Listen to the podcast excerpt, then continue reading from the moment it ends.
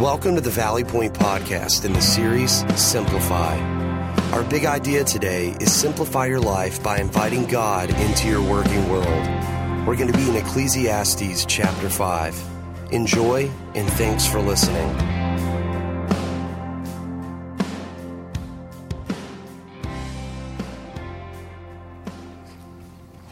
Good morning. I have a riddle for you. What is something that some people hate to do? Some people love to do it. Some people would do everything they could to avoid it. And some people do it way too much. Work. Good. I'm glad that's what you were thinking. That's right, work. Where there are many different attitudes towards work, one thing, remain const- one thing remains constant work must be done. Since the Garden of Eden, everyone has worked or depended on someone else's work for survival. Work sets a person's lifestyle where you live, when you sleep, when you eat, the time with the family, even the style of clothes that you wear. You all look so nice today. Today, we want to examine the work life and how it is a significant step in simplifying your life. Some would say that's why Eric isn't here today. But that would not be true. Our big idea is this simplify your life by inviting God into your working world. I'd like for you to just pray with me for a moment, if you would. Father, we invite you to come in this morning and just be with us. Father, I pray that you would use my life, use my voice to change us and to encourage us and help us to invite you in to our working world. I pray this in Christ's name. Amen. Many times individuals look at their lives and they put them in two categories and they compartmentalize God the spiritual category and the working category, the working world and the everything else world. And we do this a lot. I think it's a natural thing. But God never intended it to be so. As a matter of fact, God intercedes in our working world as much as any other world that we're living in. Anywhere else in our lives, He intercedes in the working world as much as anywhere else. Maybe you're here today and you don't work and you're wondering how this subject is going to apply to you. Yet all of us have people who are close to us who work. Maybe it's our spouse. Maybe it's our parents. Maybe it's our children. Maybe it's our children trying to decide a career. Work happens to all of us. There's no getting around it. You will spend roughly, roughly one third of your life at work. The hours, the weeks, the months, the years on the job will either add significant levels of joy and fulfillment to your life, or it will create a misery that will be tough to overcome in the remaining hours of the day. God speaks of work throughout Scripture. Throughout Scripture. We're going to look at a few of those passages today. The first one is in Ecclesiastes chapter 5 verses 18 and 19. Here Solomon is writing. Solomon was considered one of the wisest men to have ever lived. He was the second king of Israel. And he says this Even so, I have noticed one thing, at least, that is good. It is good for people to eat, true, drink, and enjoy their work under the sun during the short life God has given them and to accept their lot in life. And it is a good thing to receive wealth from God and the good health to enjoy it. To enjoy your work and to accept your lot in life, this is indeed a gift from God. All of us are created to find significance and fulfillment. All of us are created with different passions. Some of us find it in our jobs, and some of us don't. When you're able to find a career that you love, and you're able to find a career that you find fulfillment in that activity, it's a gift of God. It's a gift from God.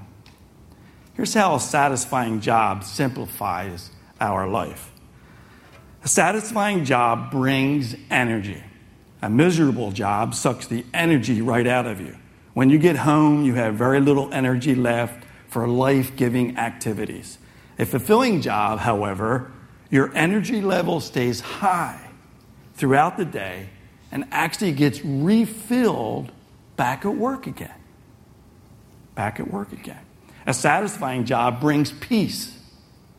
The toxic environment of a miserable job create an inner turmoil that robs you of peace. Turmoil that follows you home and leaks out through your words and through your attitudes. And if you think no one notices, you're mistaken. By contrast, a job with a healthy culture brings a deep sense of peace. You find satisfaction in the work, and life is simplified by the peace rather than the turmoil that's inside. A satisfying job brings self confidence.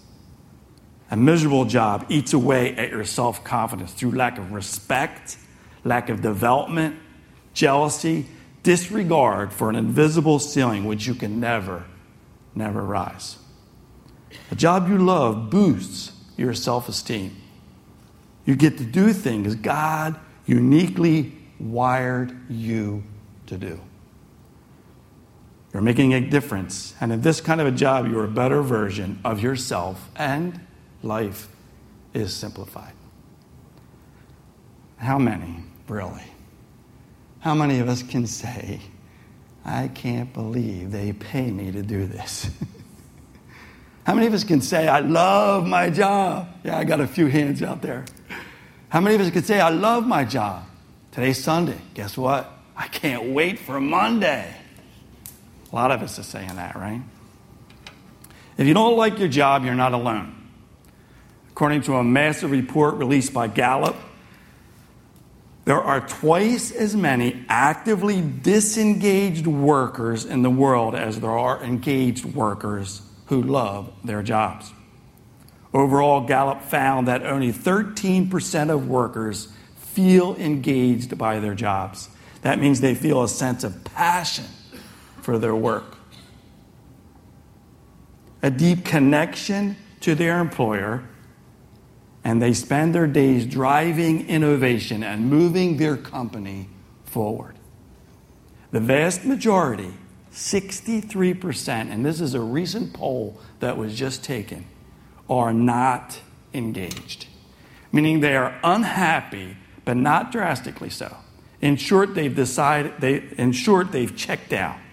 They sleepwalk through their days, the report says, putting little energy into their work. That group needs to invite God into their working world. We probably find ourselves in three places here today when it comes to a job. You're looking for the right one, you're in one and dissatisfied, or you're in one and you have found peace. How do you find a job that simplifies your life? Or how do you assess the job that you're currently in and try to examine the situation? I'm going to give you four different things, four alignments that you should look for in a job. All right? And on your handout today in your program, there's some fill ins there if you want to follow along. These are kind of key alignments. Number one is this passion. I mentioned how we're all created differently. We're all created with different skills, actually. We're all created with different passions, things that we love to do. Excuse me. Finding a job that satisfies you will be one that aligns with your passion. With your passion. It was a little while ago now that someone came to me and they looked at me and they said, Gus, you should be a pastor. and yeah, I laughed. I said, A pastor? They said, Gus, you have a passion for church work. You have a passion for people and helping them in their spiritual journey. They said, God, you have a passion to teach God's word, and you have a passion to shepherd and help people. And I never really thought of it that way. But he was right. And so I prayed about it and I realized that God was using him to tell me something. And so I took the steps to become a pastor. And here I am today, executive pastor of Valley Point Church. I can't believe they pay me for this. that, was, that was never good.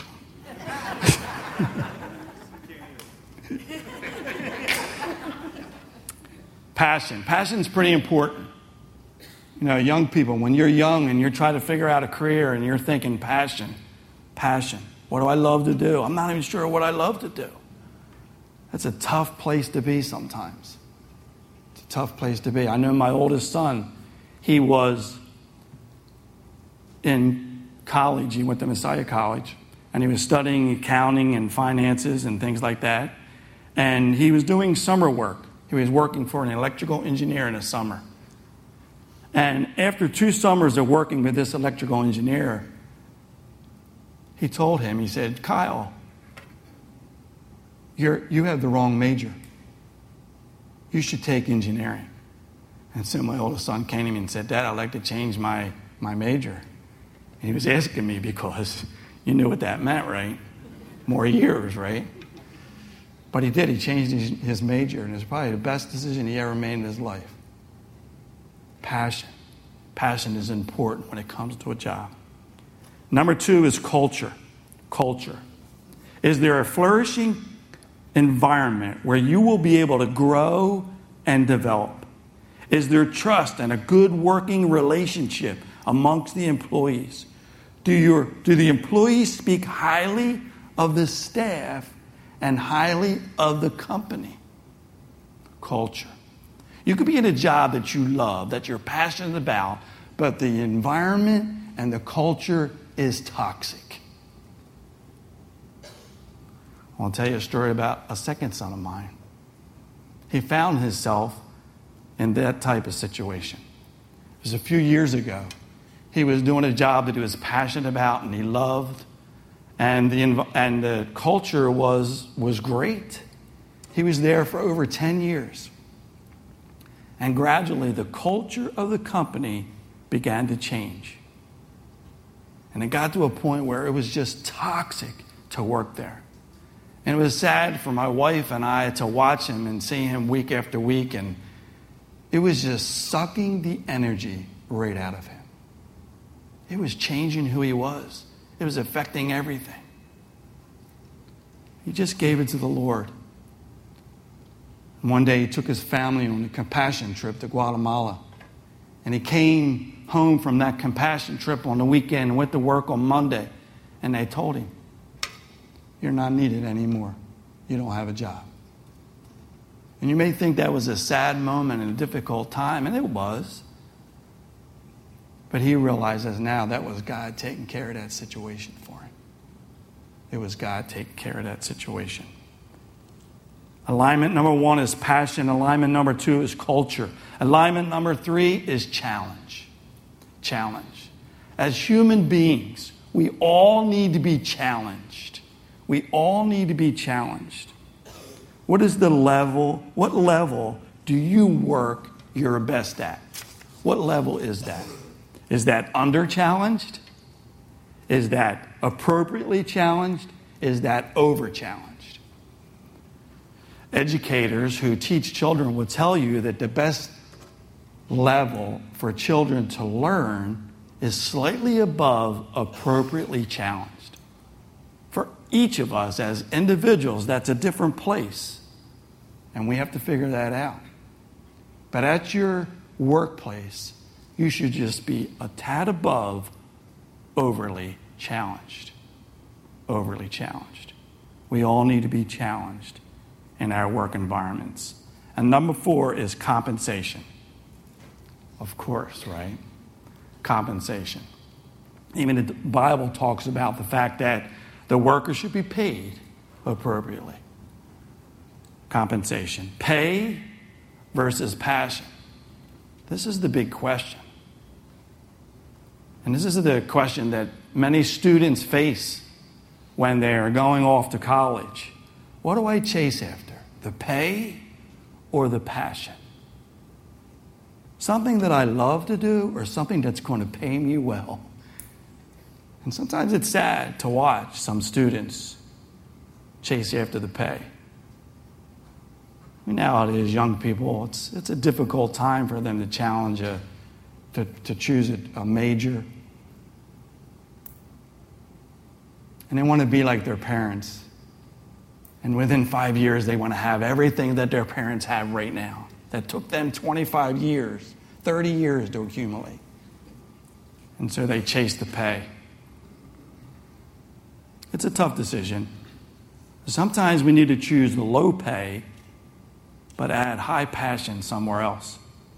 Sometimes we need to have high pay and low passion at the job. And whatever happens in your situation, you just have to supplement with some things.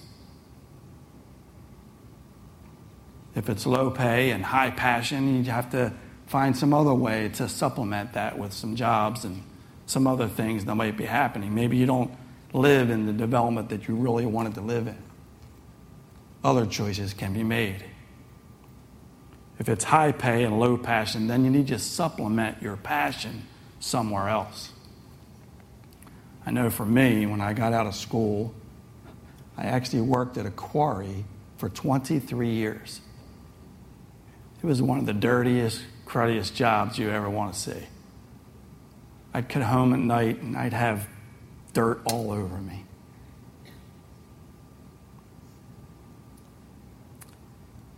I found very little fulfillment in my job, but I found fulfillment in other ways. Because for those same 23 years, my wife and I, Laurie, we served here at this church and we ministered to our students. I also served in my community.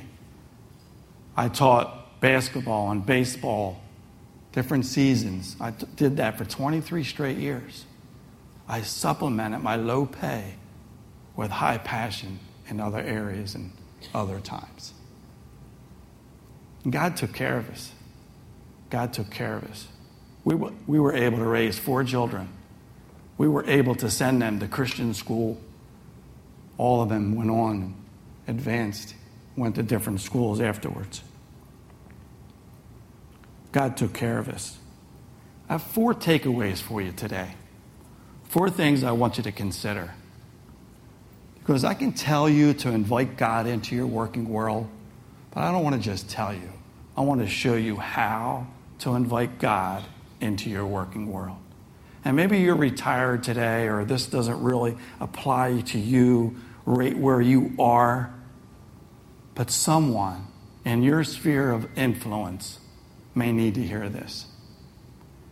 So take note of these four takeaways. How do you invite God into your working world and live a simplified life? Number one is this be thankful for the job that you have. In 1 Thessalonians 5, verses 16 through 18, Paul writes this He says, Always be joyful, never stop praying. Be thankful in all circumstances. For this is God's will for you who belong to Christ Jesus. Be thankful in all circumstances. You never know why God has you where you are.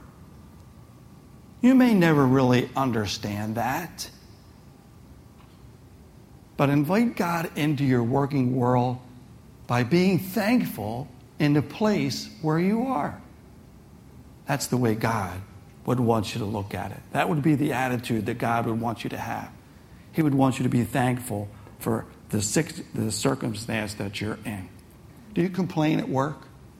Do you talk to other people about how bad your job is? That's not the way to be thankful. You should never be negative about your job. It doesn't mean you don't want to improve your situation. It doesn't mean that you don't want to try to make things better. But God wants you to be thankful. And when you're thankful, people know it, people see it. And it's a reflection on who God is if you call yourself a disciple of Jesus Christ. Be thankful. You know, it's easy to say, I'm thankful. It's easy to say, oh, yeah, I'm thankful for my job. But I think we learned last week, Eric taught us, to be truly thankful, give God the first fruits of that job. Give back, regardless of the situation you find yourself in. That is telling God, God, I know you have me here. I know, and I'm thankful, and I'm giving back to you. The second takeaway is this How do I invite God into my working world? Work for God rather than men. In Colossians chapter 3, verse 23, it says this Work willingly at whatever you do as though you were working for the Lord rather than people. It's so easy for us as humans to want to be people pleasers, and especially at work and especially in environments where there's a lot of competition. You want to be people pleasers. I'm here to tell you that if you work and you please God, you will please men. Bible promises that. What do you do when people aren't looking? What do you do when your job or when your boss or your supervisor or others aren't looking? What type of integrity do you have? Key characteristics that we look for at our company is integrity. And we tell new hires that all the time. An article that was written from Career Management, the top seven qualities that employers look for in employees. Number three was integrity. And they go on to say it's probably the most important single quality for long term success in life and at work integrity. Are you honest at work? Do you put in a good, hard day's work for your company, for your employer? Work for God as though God's watching you and not for men. Takeaway number two. Takeaway number three is this honor others. Honor others. 1 Timothy 6, verse 1 says this Let all who are under a yoke as bond servants regard their own masters as worthy of all honor, so that the name of God and the teaching may not be reviled. The Greek word translated honor in our English Bibles, timeo, not tomato, but timeo. That's the Greek word that was written back then. It means to prize, means to fix a valuation upon. By implication, to revere. Showing honor then means treating another respectfully because we value them highly.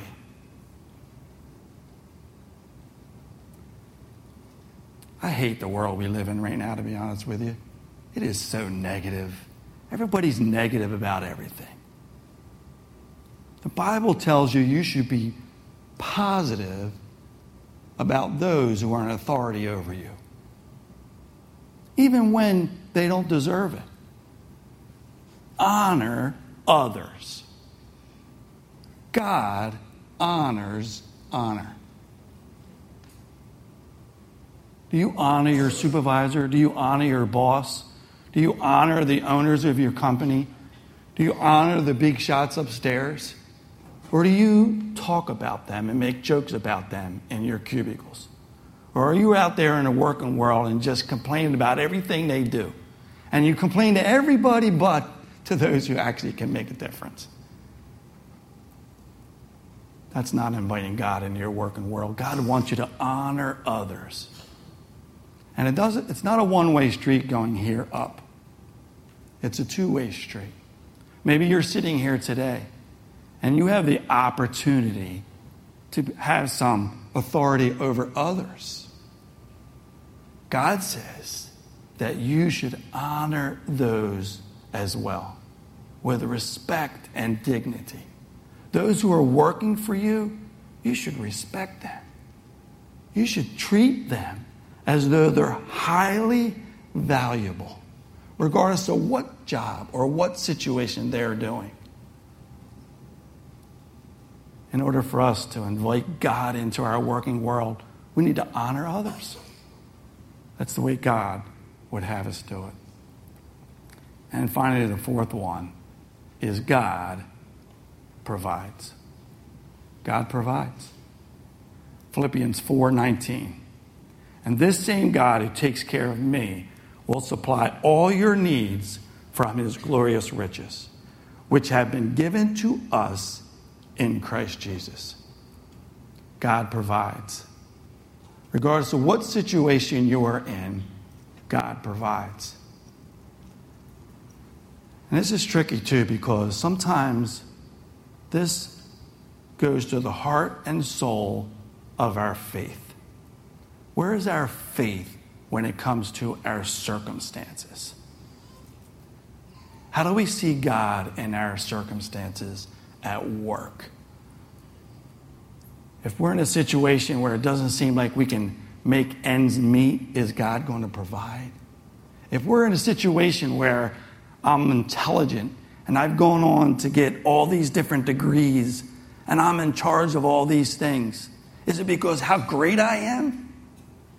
Or is it because God has provided all along the way?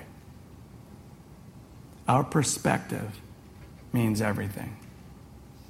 Look at two words in this verse, in verse 19. The first one is will. Will. Will means not maybe. will means he will provide. He will provide.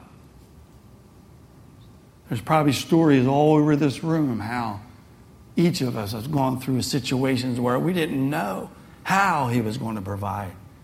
But as we look back, He provided. He provided.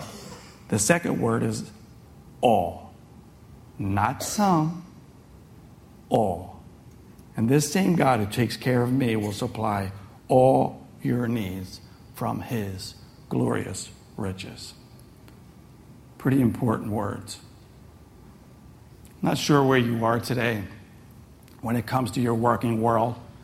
I'm not sure if there's some turmoil there, or maybe you're sitting there and you're in a pretty good place and you're comfortable where you are. But trust me, God has you there for a reason. And contentment is like godliness. Sometimes we need to realize that God has me here and I'm going to be thankful that He has me here. I am going to work for God rather than men. I'm going to honor others, and I'm going to trust that God provides. I'm going to trust that God provides. I'm a simple man. I'm not the smartest. I don't have big words to share with you today. But I could tell you this. At 61 years old, as I look back, I've been able to raise all four of my children with my wife and I. I have 16 grandchildren. God has provided. God has provided. And He'll provide for you too. He'll provide for you too. If you want to simplify your life, invite God into your working world. Not only will your life be simplified, but He will change your life forever. Would you pray with me? Father, we thank you for this opportunity to come this morning and to open up your word and to look up a few passages. And Father, I just pray that as we think through these different things, and we try to invite you into our working world. Lord, I just pray that you would help us to apply these truths to our lives. Lord, I pray that, that we would be very thankful for what you have done for us.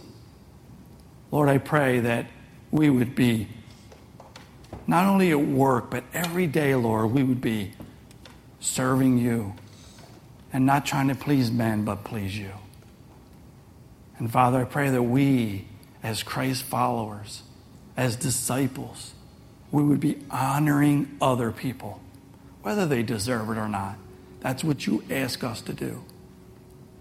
And Father, I pray that we would trust and we would put our faith in you to provide.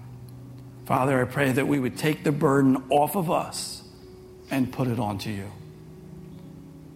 Father, I thank you for this opportunity. Continue to work in our hearts the rest of the service, I pray. In Christ's name, amen.